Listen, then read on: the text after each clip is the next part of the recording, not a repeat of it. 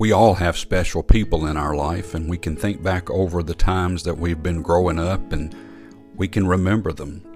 Maybe it was a kindergarten buddy that stuck with you all the way through school. And maybe it was a high school friend that you can remember. And you've remained friends, and that can be cherished.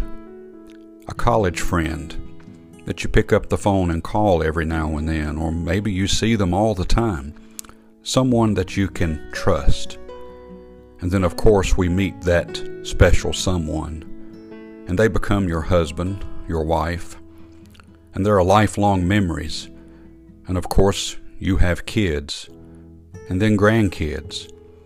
And so, all through life, we develop these special relationships, and they are something to ponder something to remember, and something to cherish. But let's give one in particular a little special attention.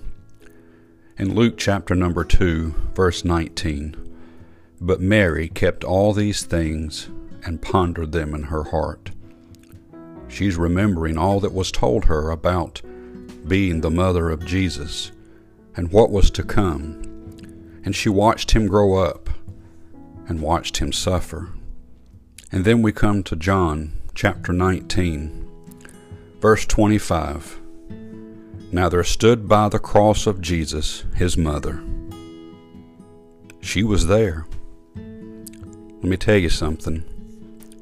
You can think back over all through life, all of your friends, all of your family, all of your companions, husband, wife, whoever it may be but your mother, she'll be there. She was there with Jesus to the end. And your mother, she'll be there. May God bless you and have a wonderful day.